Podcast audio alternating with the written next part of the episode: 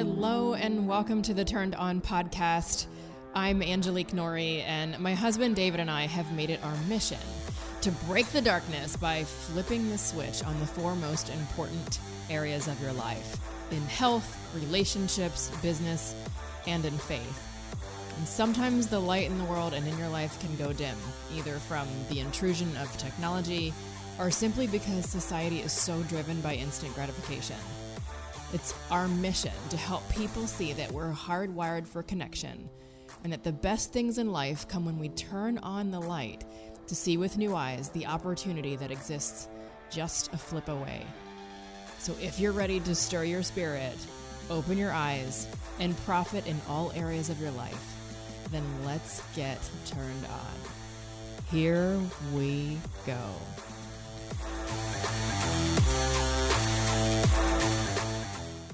All right, and welcome back to the Turned On podcast. I'm your host, David Norrie.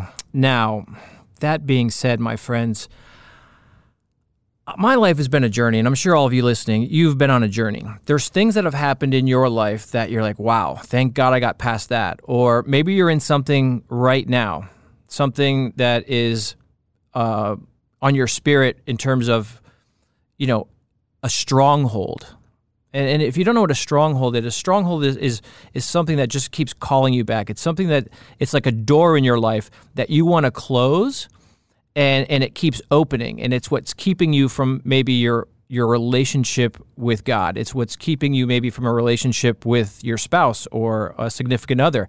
It's it could be a, a number of different things. And early on in my in my kind of journey, my faith journey, someone told me that look you know that door can be open and and you close it and if you're not constantly manning that door and you're not aware of it then strongholds creep back into your life. And one of my favorite things to examine in the faith journey here at turned on i love hearing stories about people who felt like there was no hope. How many of you guys have felt that way? How many of you guys have felt like Nobody understands this situation. How many of you guys have ever hidden something? How many of you out there have ever thought, man, if anybody really knew what was going on in my life or in my head, they would not want to have anything to do with me. They would they would they would be like, wow. And so part of my own story is is telling those things and you realize that if we're not honest with ourselves first of all and our relationship with God and then we're not honest with other people, um, how are we going to help people? And so, what I want to talk about is those stories. I love bringing those stories about people who overcame. And, and my favorite one in the Bible is is certainly, you know, the biggest redemption story was a guy named Saul, who, geez, you would think he'd be the last person to ever carry the word of God and, and do such a fantastic job of spreading the gospel. But here he was, and Saul became Paul. If you don't know that story, um, it's one of the most amazing transformations that you'll ever hear. And so, in the spirit of transformation, in the spirit of, of really speaking to people out there in our audience today, I'm going to tell you this. We got a story right now that's it's heavy. It's he- it's heavy. Yeah, it's heavy. Uh, I've known this gentleman that I'm going to bring on here for quite a while. We've had some pretty strong conversations, but uh, he just came out with a book, and when I read the book, I'm like, okay, that's that was even it's it's heavy for me. So I am going to put like a little asterisk and say like this is some mature stuff, and and here he is. Um, it's I'm sorry. It's okay. I'm setting it up because uh, I'll tell you in a second, my man. But it grabbed me. I've been through a lot in my life. Um, I'm no stranger to seeing some crazy stuff. I'm no stranger to to living, and I'm certainly no stranger to uh, finding my calling and redemption. But this was a big one, and and so without any further ado, I'm going to bring a guy on here right now. Uh, his name is Joshua T. Berglan.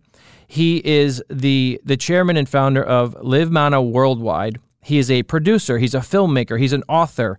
He he does so many different things. What I love about him is him and his wife have really wanted to make a huge difference in the world. And what they do is they have ministry, a ministry, and I'll let him talk a little bit about that. But basically, what they want to do is they provide food and clothing and fellowship and other resources to to the to the needy. in their in their ministry and his gratitude unfiltered is for those who understand or maybe need to help understand the the extreme hell that it can be to be involved in sex addiction, drug addiction, alcohol addiction, love addiction, co codependency, um, homelessness, HIV, mental illness, anxiety, uh, rage, abuse. There's there's so much we're going to get to, but let me bring him on. Joshua, I hear you giggling, and I, and I know we're going to talk about this, but how are you, brother? You know, it's funny when hearing you talk about all that. It's like that was me. That was my life, and it. And I'm so far removed from that life now by the grace of God and my relationship with Jesus that every time I hear this stuff, it's like I cannot believe that was me, and I wouldn't believe it was me if I didn't have the scars to prove it. Um, but I'm wonderful, man. I, again, by the grace of God, I am living the life I always dreamed of. And I mean that literally. Yeah, we're going to unpack that. So you, you said scars. And I always like to relate this to the listeners. So someone once told me, you know, a scar is there. It's a reminder kind of, of, of what we've been through. And, and you can look at a scar as something as ugly, or uh, you can look at a scar as something that, hey, you know what? I survived that. Um, and so you survived some stuff, haven't you? I have. I have. I, I survived myself. that for all of the uh, things that happened to me that I can honestly look at now and say it happened for me, I would say that most of the trauma that happened in my life was self inflicted. Mm. Well, I, I think a lot of people will relate to that because we have choices every day.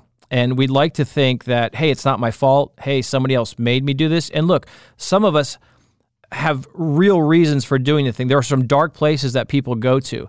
And and that's why we have these stories that mean so much. So again, I'll set it up for anybody out there listening, whatever you're going through, big or small, realize that a, a sin is a sin, but um, redemption is redemption, and anything can be overcome. So whether you're just struggling a little bit or you're in the depths of something, whatever it is to you, that's the big thing. Whatever is holding you back from your happiness, whatever is holding you back from your relationship with your maker, you're going to want to hear this. So, we always like to ask our guests, what was your turned on moment? In other words, Joshua, when did something just switch for you? If you can give us that insight into that moment of your life.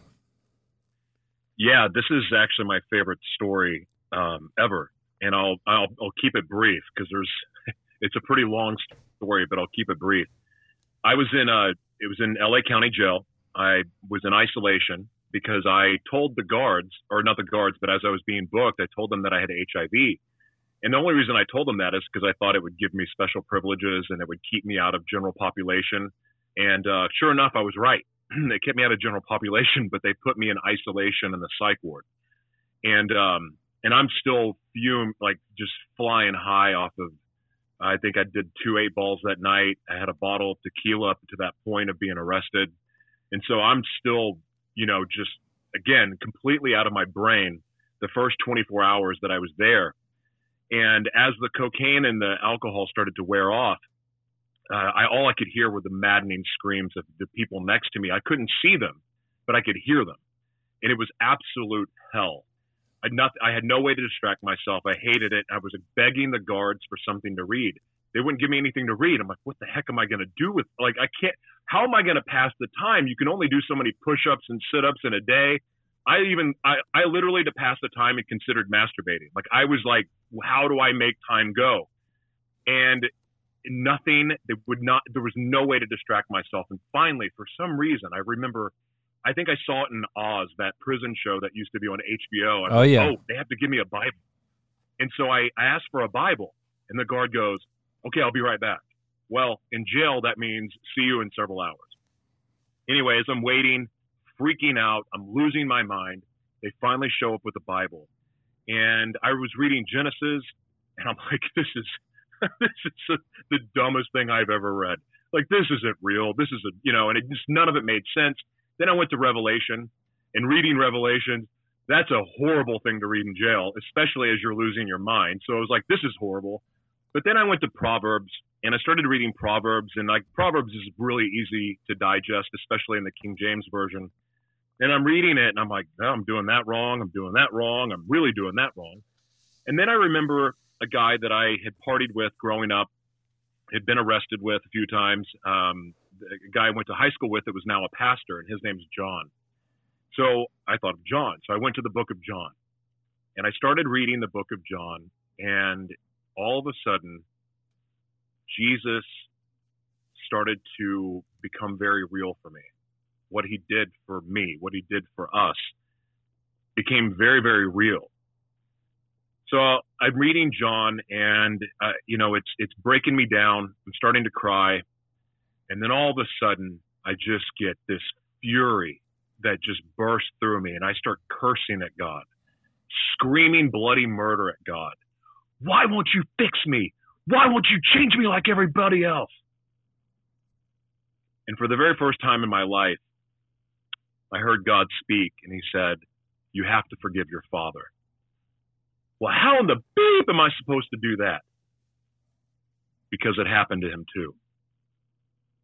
Those words help me not only understand that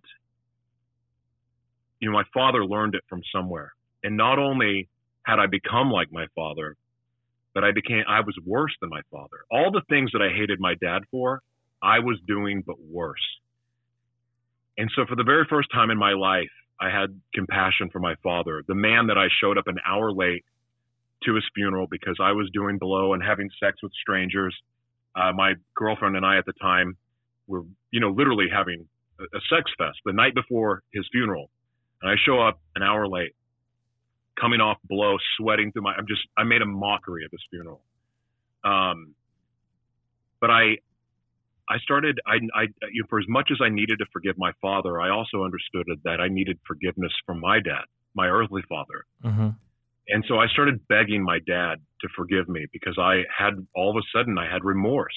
I felt bad for not being there for him as he was dying and because I, mean, I literally just hated him that much. So as I realized that, as I started to ask for his for forgiveness, and as I forgave him, as I told him I understood, I then understood that now I needed to ask God, the Lord, to forgive me. And as I started screaming out to God, I'm done running. I know what you've called me to do. I've run my entire life. I'm, I, I, surrender it all. My life is no, no longer my own. I surrender. I give it all to you. And even if I'm behind bars for the next five years, which was is which I was facing five years for domestic uh, assault. This was my second charge for that. It was second time in jail of six. Um, were for domestic violence. And I said, even if I'm behind bars the next five years, I'll serve you. I will do everything that you've called me to do. And I didn't know what that looked like. But I said, My will or your will be done. My life is no longer my own. I surrender. I give it all to you. I swear to you, man, I, I can't. I'm trying to keep from crying because it's like literally this moment in my life was so profound and so supernatural that it made it impossible for me to ever deny Jesus. Because in that moment of surrender, I, it was like lightning struck me on the top of my head and knocked me on my butt and then lifted me right off the ground. Mm. And it was so supernatural. And that moment was like vibrating in my spine for minutes. And I knew something was different. It was, I knew that Josh was dead. I knew that Joshua was now alive.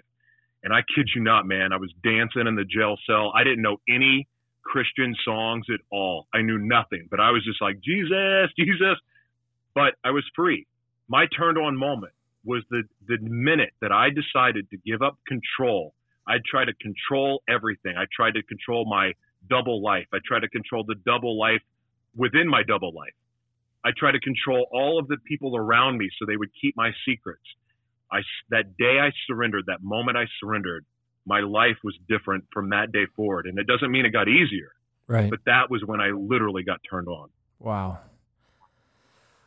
That's a lot, Joshua. That is a lot. And there are so many things that stand out. Again, as I'm looking here, I'm thinking compassion, one of my favorite words. There's so much mm. compassion. I'm looking at forgiveness, remorse, freedom, uh, the supernatural. I think we go to that first. You know, as I was looking at your book, um, it says you you said Jesus, you really did that for me. Questioning that. Tell me about that point because I think when we look at the word supernatural, if we take the resurrection out, then there there really is nothing really supernatural. That is the part. That is the the supernatural part. And so many people here on earth right now in 2021, they are wondering, well, where is that supernatural stuff that I read about in the Bible? The fact of the matter is, it's happening every day. It happened to you. There's no way, no way that that moment happens without something supernatural. And you, you described as a lightning bolt. So go back and say, Jesus, why did you really do that for me? What was going through your head then? I, you know, it was shock because I had grown up in church, man. We were that family that we were the family that was in church Wednesday night, vacation Bible school, going to Sunday school, going to church Sunday morning, Sunday night. We were that family. Yet at the same time, we're that family, but then behind closed doors, all hell was breaking loose. Then I heard about Jesus. I heard about the Bible. It never made sense to me. Mm-hmm. It didn't, none of it did. So it was like, it was shock because how is it that I've heard this in church all my life and it never hits me. And that, and I've I've had those moments at Falls Creek and other you know youth mo- those youth events, summer yeah. camps, and all that stuff where people are losing their virginity and but yep. then then giving their life to Jesus by raising their hand and because they get all caught up and their friends getting saved and then when they get home they're like, oh man, you mean I have to read the Bible to be a Christian or I have to do this and that and it's like I don't want to tell people I like Jesus. My life is going to suck. I mean, I just like I yeah. did those half, but given my life to Jesus moments, but none of it was ever real. Um, so I didn't even, I don't even know if I even believed it then. I think I was doing it to fit in. so I just didn't believe it was real. I, I didn't, none of it, it seemed like a made up story. Yeah. I can relate. So Go ahead. have that moment of realization and clarity where all of a sudden the supernatural felt more real than the natural. Mm. That's not even an eye opening experience. That's a heart opening experience. Oh, I like that. A heart opening experience. And here's the thing again, we have to realize that one of the things that people knock about Christianity is, and I talk about this all the time, there's so many different factions. You know, when, when the church split and the Protestant movement came, then it, all these different factions. And here's what it comes down to it, it comes down to going back to the cross right there. And what it comes down to is God calls the broken.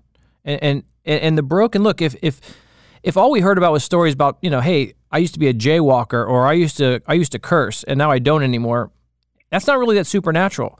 But anyone who just listened to you unpack exactly where you were and the things you were doing, um, you don't go on, a, on, a, on a 180 um, without the supernatural healing. And the interesting part is, I remember my story, and I'll relate it to yours, and because I want to relate it to anybody out there. We have experiences with often with religion when we are young. And you know, we go to church and we are we are taught, but we're sometimes we're not shepherded. And I think once that happens, when you have a shepherd to explain these things to you, or in a revelation like you got, sometimes it's just a revelation. You know, in my book, I say there are plenty of people that have been saved just by opening the Bible, just by randomly opening it and reading. But sometimes you open it like you did, and you're like, Genesis, wow, you know, did did did Noah really live you know 900 years? Uh, that seems kind of far fetched. Or Revelation, wow, that's a lot for me to unpack right now. Where's the good stuff?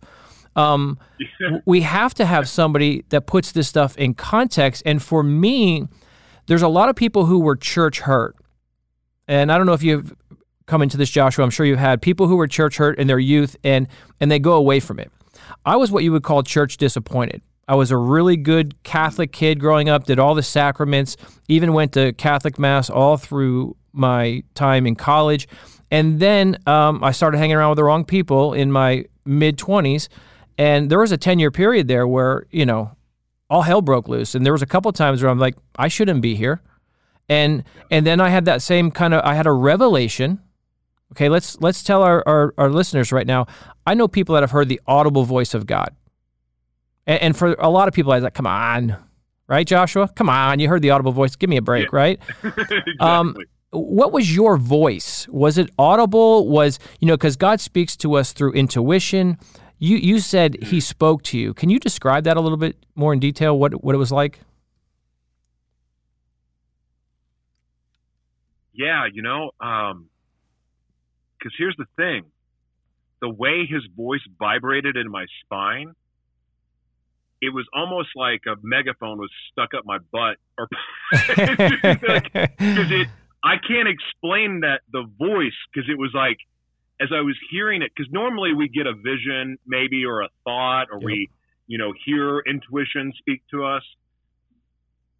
I have that all the time. I mean, I'm, I'm a visionary. Like Mhm. that's my spiritual gift is I see what's possible and for people and what's what's possible for brands and you know I get to see what's happening in the future. Not like a psychic. It's not like that, but that God gives me visions of that. yeah. I mean, this is how I've lived my life in faith, especially the last six years, is pursuing those visions, and I've seen them all come to life, which is amazing. But that voice, I don't know if it was audible, but that the prisoners could hear it. But I can tell you one thing: it vibrated in my spine. I could hear it in my ears, my brain. I've never heard his voice like that ever, except for the month-long meth relapse that I had, you know, a couple years into my journey um, walking with the Lord when I just got frustrated with the process. And, you know, just because you give your life to Jesus and you're radically changed doesn't mean that you don't have more healing to do. Right. it's, it's a, Oh, that's a good point. walk for a reason. That's a great Um, point, though. We're, we're gonna have to. Uh, yeah, we're gonna have to go ahead because we're gonna have to go back to that. But go ahead. Yeah. So for me, it was the the thing that stood out the most was literally feeling the lightning shoot through me and the vibration of my spine. I've never had that happen since. The only other time that I felt like I heard the audible voice of God was when I had the visitation, but that time I could see him out of the corner of my eye. Mm-hmm. And and that but then could still hear his voice because it it dramatically impacted me that to the point that I took his marching order serious, which was you're going to put a spotlight on your shadow world. Yeah. You can't, you don't get to have any more secrets. You're going to share it all. You're going to show people the supernatural power of truth. Oof. And that's when Gratitude Unfiltered was born. Like that show, which you guys guest hosted Yeah. Mm-hmm. uh, once a couple times for me, which I love those episodes.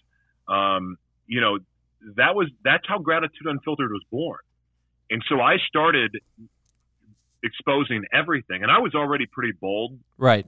but I was withholding a few things, Sure. and so now I just started putting.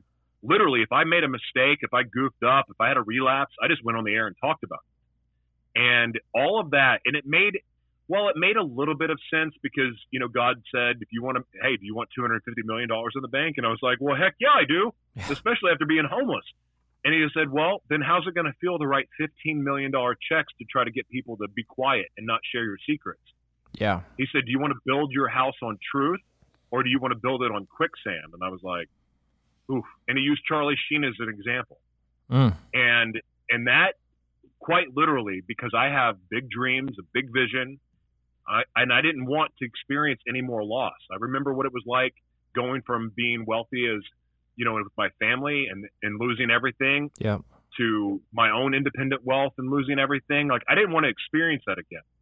So I took God serious. I took the marching orders serious, and I've been obedient to that ever since. Yeah, yeah, and we're gonna we're gonna go backwards a little bit and find out where this came from. But I think the the most important part there is you said it's a walk, and um, for anybody out there, there's a site called iamsecond.com, and it's a if you haven't gone there, it's fantastic. And there's so many stories about uh, athletes, celebrities, musicians, and people that told about just like Joshua was doing here, talk, talk about their walk um, and their turned on moment, kind of, and their coming to Christ. Um, and there was one with the baseball player R.A. Dickey. And R.A. Dickey, if you, it's it's one of the most amazing stories. I mean, it is a TV movie, the ups and downs in this man's life. And he said something that I think you can relate to because he said this. He goes, "There was an expectation of instant healing." Because he had come, he had come so many times, and he had seen so many tragedies in his life and then he had so much stuff that was that was coming and he's like oh finally god's favor is here all i can put all that other stuff behind me and then uh not so fast and so for some people that's when they lose faith and like well you know i thought this was it and now i'm right back where i started from it's like surfing and you're paddling and paddling and you're almost to that wave and then a wave comes and hits you and you're right back on the beach and you're like come on man so R.A. Dickey said there was this expectation of instant healing and when I didn't get that immediately, uh, um, you know, some people might have moved away, but it was the full surrender. He also mentioned, like you, and I believe in the full surrender. So the full surrender comes in love, with with your relationship with with another human being in terms of a uh, a marriage. There has to be a surrender there. Certainly in your body with addiction, and and then most importantly with your Maker. The surrender and the walk. It is not like a TV movie like Rocky, where you know you have a, an hour and a half to tell this story. Here he is getting his butt beat in, and now he's holding the belt. Hey, that's great. We can all cry, clap our hands, and go to bed. A walk with Jesus and a walk in surrender, my friends, is going to take some perseverance. God gives you the the ability to see what's happening, and He will meet you halfway. But I believe that we have to go there because I want you to talk about that. What is the expectation for anybody out there? And again, this is heavy stuff that we're talking about. Maybe you're dealing with something not as heavy, but you have this expectation of instant healing and you're not ready for the walk. I think it starts at the pulpit with people that are going to church and they, they have the raise your hand salvation I think that's where the expectation for people starts, where you can be transformed like that. like mm-hmm. you're set free. And they make it sound like it's instantaneous. Yeah. And yeah, your heart can change like that. However, your brain, your brain has all the scabs, the cobwebs, and all the voices, um, the voices of despair and doubt, the voices of other people that have, you know, told you that you're always going to be a junkie and a piece of crap and a deadbeat and everything else. I committed to the relationship, not so much. I didn't call it the journey, but I was committed to seeking a relationship because I always heard about putting God first in yeah. everything. Yeah. And I tried it the other ways. I tried, I, I was able to see from all of the other times that I tried to turn my life around, and somebody would say, you're always going to be a junkie. You're always going to be an abuser. You're always going to be a an AIDS dick, whatever. I mean, I just literally can I can tell you all the names that I was called, even after giving my life to the Lord and being serious about it. And in the past, all those things were enough to go, yeah, you're right, and I would be right back down, yeah. face down in meth and everything else. But I committed to a relationship. Mm-hmm. And for some reason, because I tried it every other way, that commitment to the relationship helped me weather a lot of storms. I committed to being in the Word of God, to learning more about God and learning more about Jesus. And that part allowed me when the church, I expected, here's something else too. Those of you who have passed like me, if you really think, if you really think the church is going to open your, their arms to you, um, and, and just welcoming you with loving arms. It's it's it's a don't hang your hat on that because sometimes that's enough to knock you off because it's the most disappointing thing in the world. The church isn't ready for testimonies like mine. There's a reason why I'm having uh, the, the, way we made our book and the movie. We wrote it for the secular world to learn about Jesus, not the converted. I didn't want to be next to a bunch of Christian books in the bookstore. I wanted to be next to the everything else books because. I'm not trying to go after the converted and and frankly I don't want to play the politics of the church because my testimony is dirty and my testimony makes people uncomfortable. Yeah. That said, my testimony, I pray with everything in me that it shows people that they don't have to fear the truth. And that's another thing too. It, I don't even think most preachers understand the walk and the journey because if they did, they wouldn't be keeping secrets of their affairs. Yeah. They would not keep secrets that they have a secret perversion because they haven't completely healed from it. I'm going to be straight up with you, man. I've, I have DID, which is dissociative identity disorder, which is also known as multiple personality disorder. Medication made it worse for me. And even though, like, even after giving my life to the Lord, one of the things that I figured out was I get to take each one of my alters on their own healing journey because each of my alters are very, very different. You've you've met it. I mean, if you read like in reading the book, you met some of my other personalities. Yeah. When you see the movie, you can hear the other personalities come out because that's all very real for me. But each one of them, for instance, have different sexualities. Imagine my poor wife. like they're they're all different, right? Now Yeah. I honor and I'm obedient to God's word, but it doesn't mean that I don't have to fight the temptations. And for 25 years, I was an addict of chemsex, which is meth and sex or cocaine and sex. It, it- they went hand in hand for me. So for a long time, and here it is, I have the love of my life. God has restored everything I've lost. And yet I still struggle some days with my old self, with one of these alters wanting me to go off and Yeah. and and and and have dive straight into the the, the grave that I was delivered from.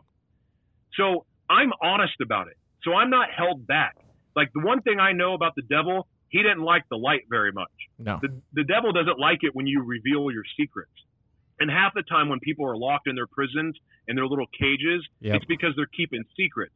In the church, because there are pastors, they got to be perfect. Yep. And yeah, sure, when they're on stage, they say, well, we're all sinners and I fall short.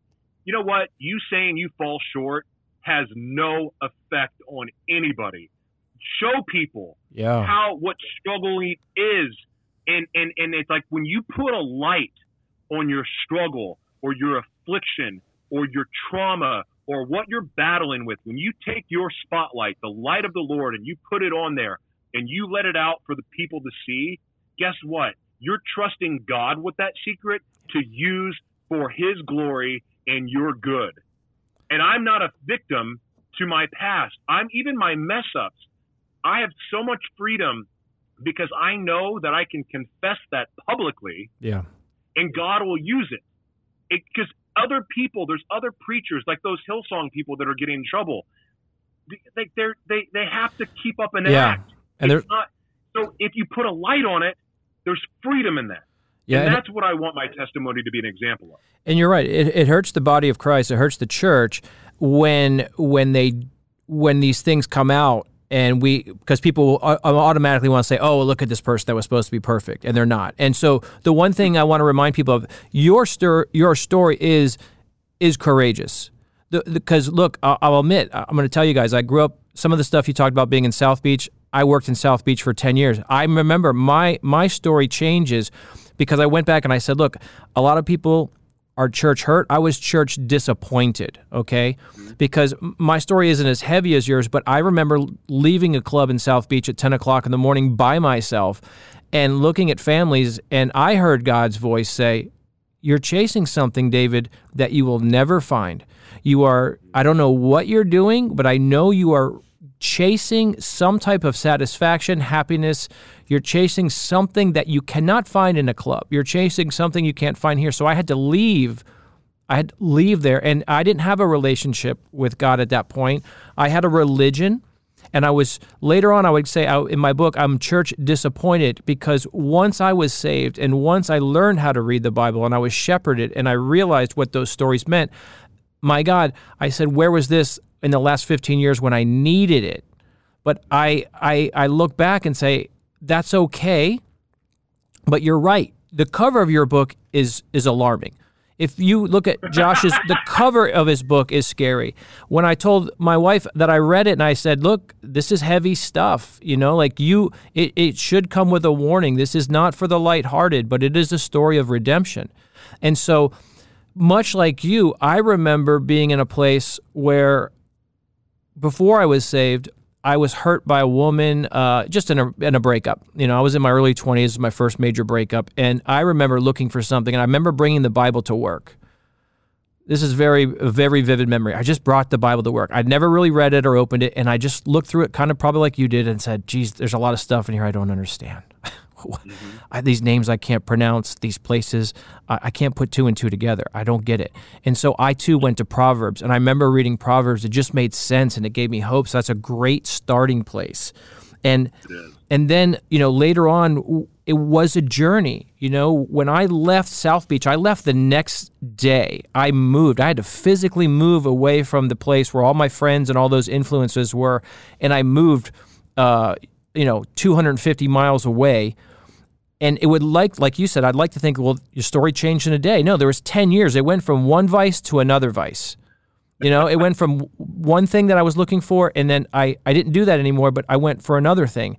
And it, it was the journey and then my wife saved me. My wife saved me because she she told me about that chapter where where paul right we talked about paul at the beginning who was changed. He said it's time to put your childish ways behind you. It's time to become a man, and and then you get saved. And, and so, man, when I became a father, Joshua, if we're if we're relating this the story of being saved and and growing in love and the walk which you talked about earlier, how it is a gradual walk sometimes.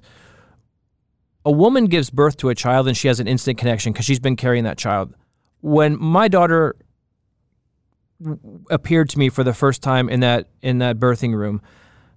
Your life changes and i tell new dads this your life will change but sometimes you'll expect it to be like this overwhelming thing because you've waited for so long and sometimes you're like well i thought i was going to feel different or i thought i was automatically going to be different. But your relationship with god the father is much like a relationship if you have chi- a child and you're a dad I've fallen in love with my daughter over and over again. There was a time when she was six months old. I'm like, God, I couldn't love anything more than this.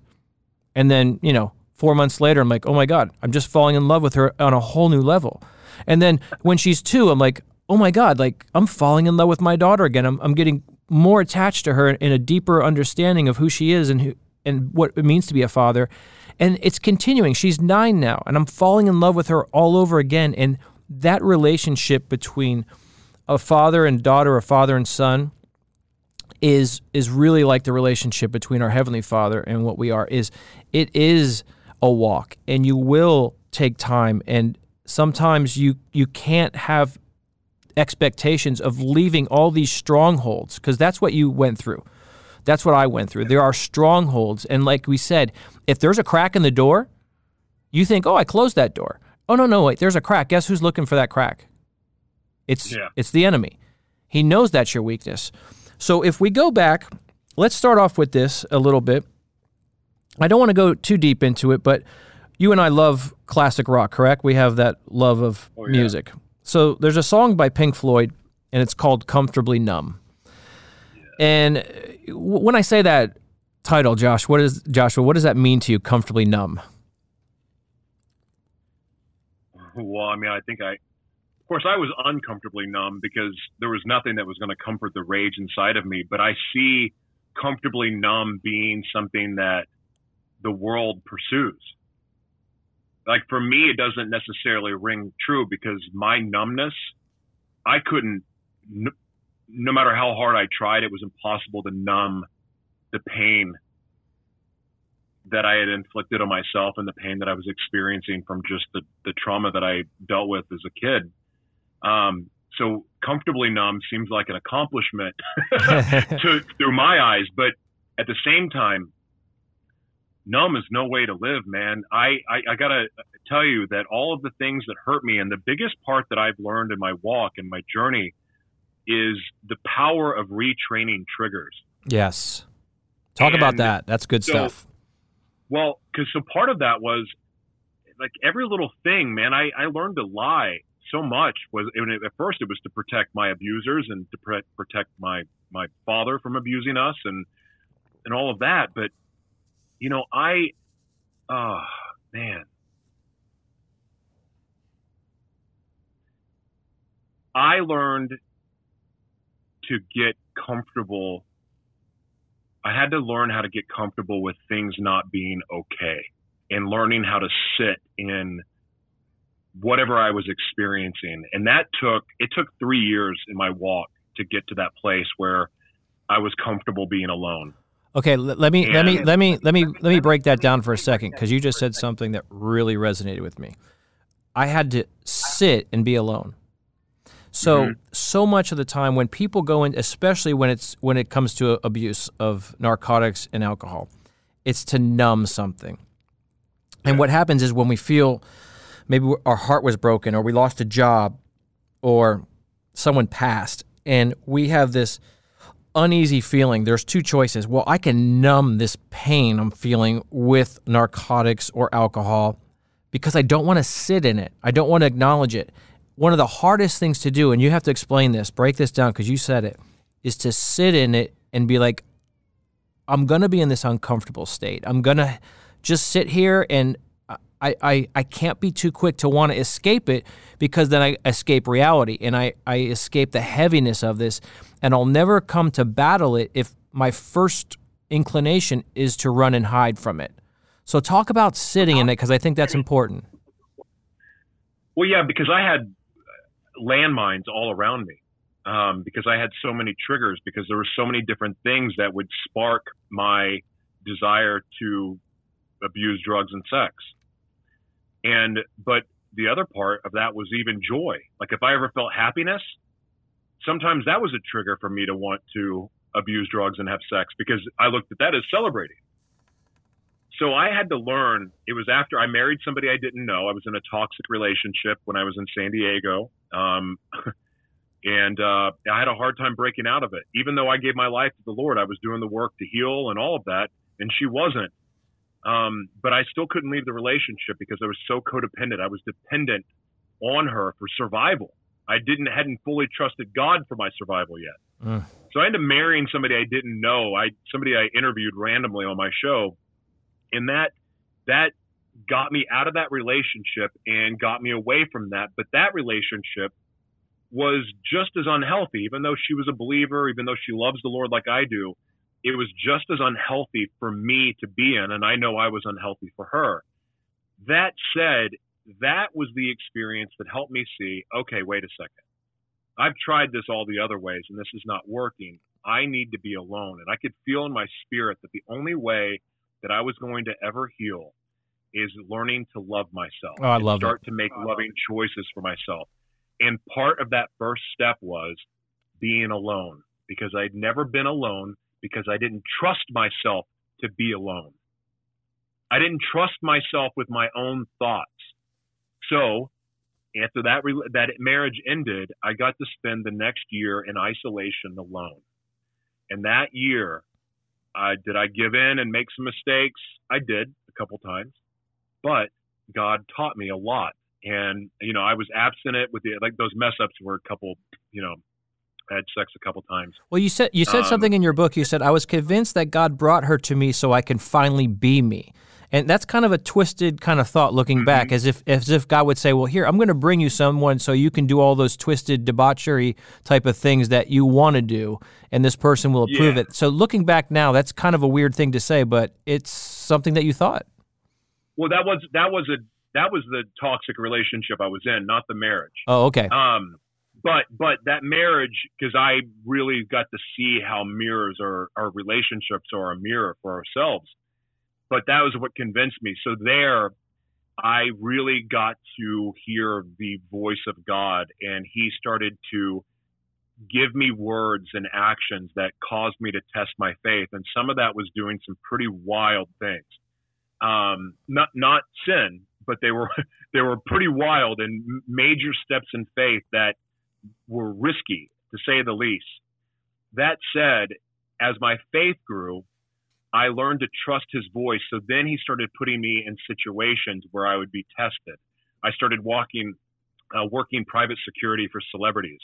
And so I was around lots of cocaine and I around sex again. And, you know, I was able to protect myself in those situations. I was, I was put on movie sets. I, I remember giving my testimony on set with Kobe Bryant.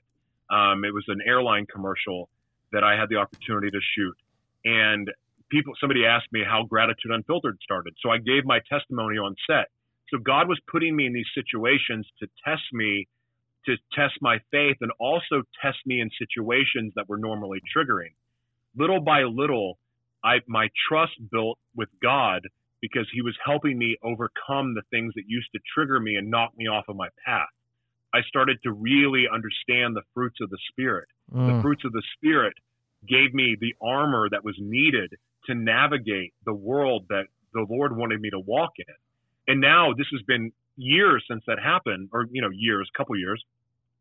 Now to see why he put me through those tests has made my faith even more bold. And to be honest with you, now I'm addicted to finding my triggers because our triggers show us what we get to heal. The book, The Devil Inside Me, the movie, the movie is way worse than the book. um, as far as the, because my vo- you can hear my voice and you can hear the, the, the dialogue that's going on internally. And the thing about that is that, like, I know it's triggering for people. I know it's going to make people vomit. That said, I'm not responsible for your triggers. God, I, I prayed about this nonstop, and God put it on my heart. These triggers are showing what I get to heal. And so I stay true to that. So now I celebrate triggers. I celebrate finding it because that exposes an area that I get to grow in. And I know that, that when I grow in that area, that's going to make me stronger and it's going to make my faith more bold. And more importantly, I know for a fact that we will never receive all that God has available for us unless if we heal all of the wounds of our past. And I want to be everything God created me to be. Wow. So I'm willing to do whatever it takes to make that happen. Amen, brother. And again, um, you know, I I've been around people with similar stories, and um, you know, I, I, worked in South Beach for a long time, and I I sold beer for Miller Lite back from 1998 to 2002, and uh, I I was I was just in it. So, and then uh, I lived in South Florida, and it's a hotbed for all the things that you mentioned in your book. And, and I, so I, I didn't get into some of that stuff, um, but I heard stories about it, and I knew people, and it's it's a whole different world. I mean, some people don't even want to acknowledge that that kind of stuff exists in this world. But look, we're in spiritual warfare right now, and not only does it exist, you could say, oh yeah, it exists in Hollywood or it exists in South Beach. Guess where else it exists? Every day, Oklahoma. every town USA. Exactly. You're from Oklahoma right? Small town USA. Um, it exists in uh, it exists in Washington D.C. And you know, um, I'm a big fan of C.S. Lewis, and he says in the Screwtape Letters that um, you know the the real villains and the real devils of this day are the guys who are sitting there clean shaven with white collared shirts. Um, and it's not the villains that we think about uh, in a textbook story, or you know, it's not the devil in red tights. Um, and so what we have to do is we have to go back as we as we kind of as we kind of come to an end of this episode, the the things that everybody can relate to here. We're talking about concepts, guys. Again, again, Joshua is an extreme example. And like he he just told you, he goes he doesn't hold anything back. You got to realize though if if God can penetrate his heart, um, mm. what can he do to you? Cuz the the themes might be you know, tenfold in, in his book, but there's still themes of validation or lack of, still themes themes of abandonment, themes of physical abuse, uh, un, un expectations, un, unhealthy expectations, um, love lost and found. So the themes of life, whether on your volume scale it's a one, or here it's turned up to the max over here in, in Joshua's case, the themes are common to all human beings, and that's why the big thing is the surrender. If you're dealing with something, Joshua, I, I would say, you know, people, there's a difference between surrender and being alone with it and, and getting help because you don't want someone to say, oh, well, you know, Joshua said surrender and be alone with it, or David on the podcast said surrender be alone with it. And then they're like, no, what you actually need is help. You need maybe a shepherd, or you need someone to reach out and say, hey, this, this is what's going on. So differentiate between those two things about asking for help and being shepherded and, and being either alone or surrendering to it? Well, the beautiful thing about surrender is it means you're not alone because you're surrendering it to your creator. You're surrendering it to the person that manufactured your life. it's like, you know, your car breaks down. It's best to go back to the manufacturer, right? So, and you would trust the manufacturer to repair your car more so than someone down the street.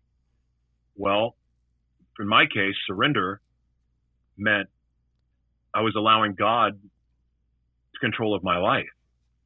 So I never felt alone. Like that was the, I mean, life is a paradox, right? So the irony was I was, every time I would seek out events, I would speak at events, I would, um, you know, all, when I was surrounded by people, I'd go to parties or when I was in sex clubs or I was at the, you know, club space and leaving at noon.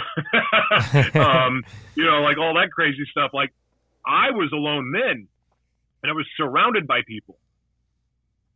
I, I was that was alone. That that was scary. It was surrender that made me feel complete, and I wasn't alone anymore. So now, for the first time in my life, I can be alone. And you know what? It took being comfortable being alone for God to put people in my life that belong there. Mm. Yeah. Because I swear to you, I, for your audience that's listening now, um, everything bad I did, everything bad I did, everything bad that happened in my life, the minute I gave it to God, surrendered it to God, laid it at His feet, like, Thy will be done. I surrender. I surrender this to you. I got to see God use all the bad stuff in my life for good. And you know what? And over time, God has repaired and healed and brought people back into my life that had left when I they saw my monster. And now they're coming back. And I'm not alone. But that it surrender it was surrender that allowed me to never be alone again. Interesting. And I don't know if that really answers your question, but that is the most true way. Well, I'm, I'm gonna I can answer that. I'm going to ask you, I think, probably the most difficult question.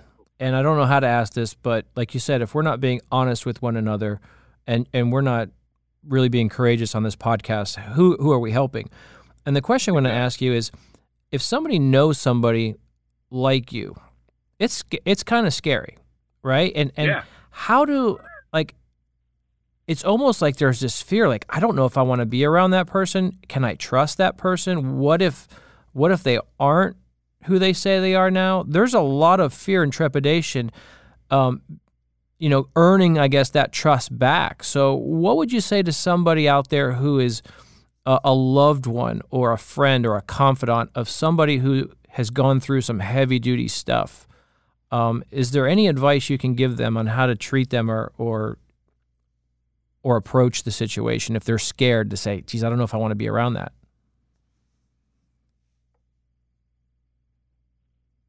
The best thing that ever happened to me was having to earn the trust back of the people that I hurt and betrayed. And I, because it, it, it helped me learn to not take for granted the truth.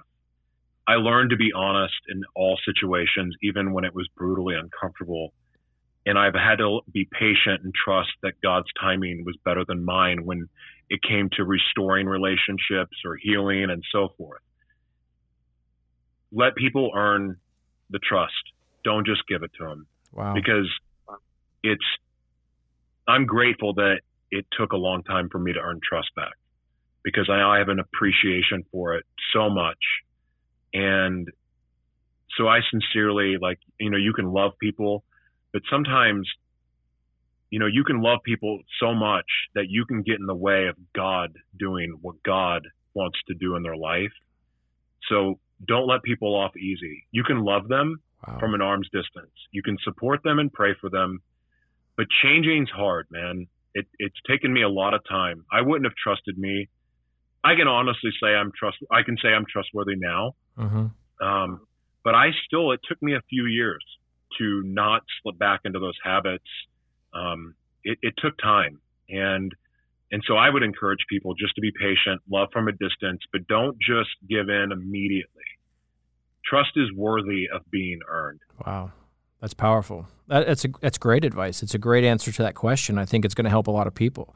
Um, you know, a, as you said, you said it took being alone for God to put the right people into my life. And I directly related to that because I had been trying my way, uh, what we call white knuckling, uh, to find somebody and, to, and to do these things. And I've been trying and trying and trying. And finally, sometimes it's guys when you're most frustrated, you know, it is often when God comes to you when you're like, I've tried everything else. And it's almost like He's like, okay, are you ready? for me to step in and do it my way? But it does take that full surrender. And for me it was going out to clubs and i always i always use this thing. If you're dating and things aren't working out guys or girls if you're dating and things aren't working out and your friends tell you hey come on out you know like nah i'm cool you know i'm gonna stay home like oh come on there's so many people here. There's you're gonna get to hook up. Or there's a chick here or there's we're partying we're having a great time. And then you're like okay i'll be there in five minutes but it, it's this, the full surrender is when I finally said, no, I'm really good. Like I'm really going to stay home and I'm really just going to cook for myself tonight. And it was that surrender where there were some really lonely nights and I knew my friends were out having a good time and I knew there was the potential for me to go out and have a good time, but I, I stuck to my guns. And it was finally in that surrender when I least expected it that God put somebody into my life and my wife that totally changed the entire trajectory of everything else. So that's what we're saying. It's sometimes it's just one person. Maybe it's not a spouse maybe it's a friend or maybe it's a, a former, like you said, Joshua, maybe it's a, a relative or something that comes back into your life that allows you to be who you are supposed to be or turns you on to things that God had waiting for you. So I want to commend you. This is a story of courage. This is a story of of redemption. It's a story of, of so much of that. And redemption is defined as the act of saving or being saved from sin, error, or evil. And, and it's available. And so I'll, I'll, I'll leave you this final question. In your book, you said that when you were in prison, and this prison guard handed you this book, you just kept hearing the, the term seek me. Seek me. What, oh, what did that, that mean? No, it was after I was on LA County. It was after being let out of jail after five days because I was facing five years in prison. Okay. And I got out of jail five days later. And all the promises that I made to God about giving my life to Him and only living for Him and pursuing Him and, you know, my life is no longer my own, it's yours. All those promises, I promise you, were a lot easier to make when I was behind but I met them, and then all of a sudden it is here I am free. I'm on the st- downtown LA going, oh crap, now what? Yeah. And I was like, God, what am I supposed to do now? Like I, I know I can see in my mind what you you want me to do, but where do I start? And I heard him say to me, I heard it, seek me. And that was it. And so it just was a reminder of my commitment to a relationship with the Lord. That those two words were, "You made the promise to have a relationship with me, so seek me." And you know what? I've done it every day since. Amen. And I've my everything I've lost in my life, with the exception of my twins, everything that I've lost has been restored. And I will see the twins again that I gave up for adoption. I, they will come back in my life, but my uh, oldest daughter's back in my life. I have two beautiful daughters now with my amazing wife, and my financial situation is greatly turned around. Um, you know, we just released a movie that's winning awards at film festivals, The Devil Inside Me, the book. And it's like, I'm living the life now that I saw after being molested at seven years old. God kept his promises but I kept mine in that I was going to put a relationship with Jesus before everything else. And now I'm I'm seeing the fruit of all of that. And I don't have a relationship with Jesus because of the fruit that I now have. There was only there was two options for me. Die and be reborn or just die and be a disappointment and waste everything that I was blessed with. Because I promise you, for anyone that's doubting that they, that they are blessed or have ever been blessed, all you have to look at is the gift that you've been born with as proof that God has a plan for you. But the thing is that people need to understand is your gifts, the things that you've been blessed with, and even your trauma isn't about you. It's about your trauma is actually your fuel for what you get to use to help make a difference in this world, how you get to contribute. You use your gifts to help other people. We are here to be a blessing to other people. That's why our stories matter because they show people a way out. And you when you use your gifts to be a blessing to others and you and you sprinkle on your testimony with it, I promise you you're setting yourself up for a life that you'd only dreamed of up to that point. Well, Joshua, thank you for your testimony, first of all. Thank you for your courage. And just thank you for being able to come on this show and share with us some stuff that I think a lot of people need to hear. And so I want to say that I hope God continues to bless you and continue to tell your story and save people. And I thank you for being a guest. Well, and hey, I want I, I want to say something really really quick. Yeah. Um, I want to thank you and your wife for being an example to me and my wife. Um, you know, we are fans of you guys. I've t- shared this before. Well, I mean, I'm you. grateful for our friendship, but I'm a fan of you too. thank you. And you especially helped me. You gave me a visual image of what a badass dad is. Um, you love your kids. You love life. You're you're doing the things that you love to do. That you're gifted at. You're making a difference in the world. But your example of being a father has been a blueprint for me and how I am with my two new daughters.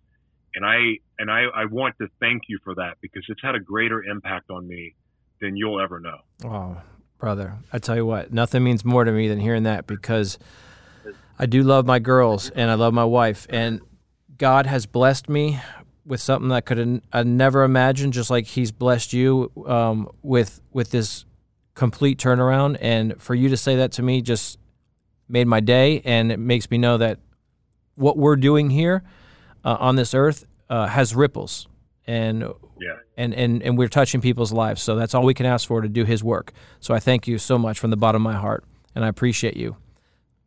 I Keep- appreciate you, brother. Keep doing your thing, my friend. We'll see you guys next time on the Turned On podcast. God bless.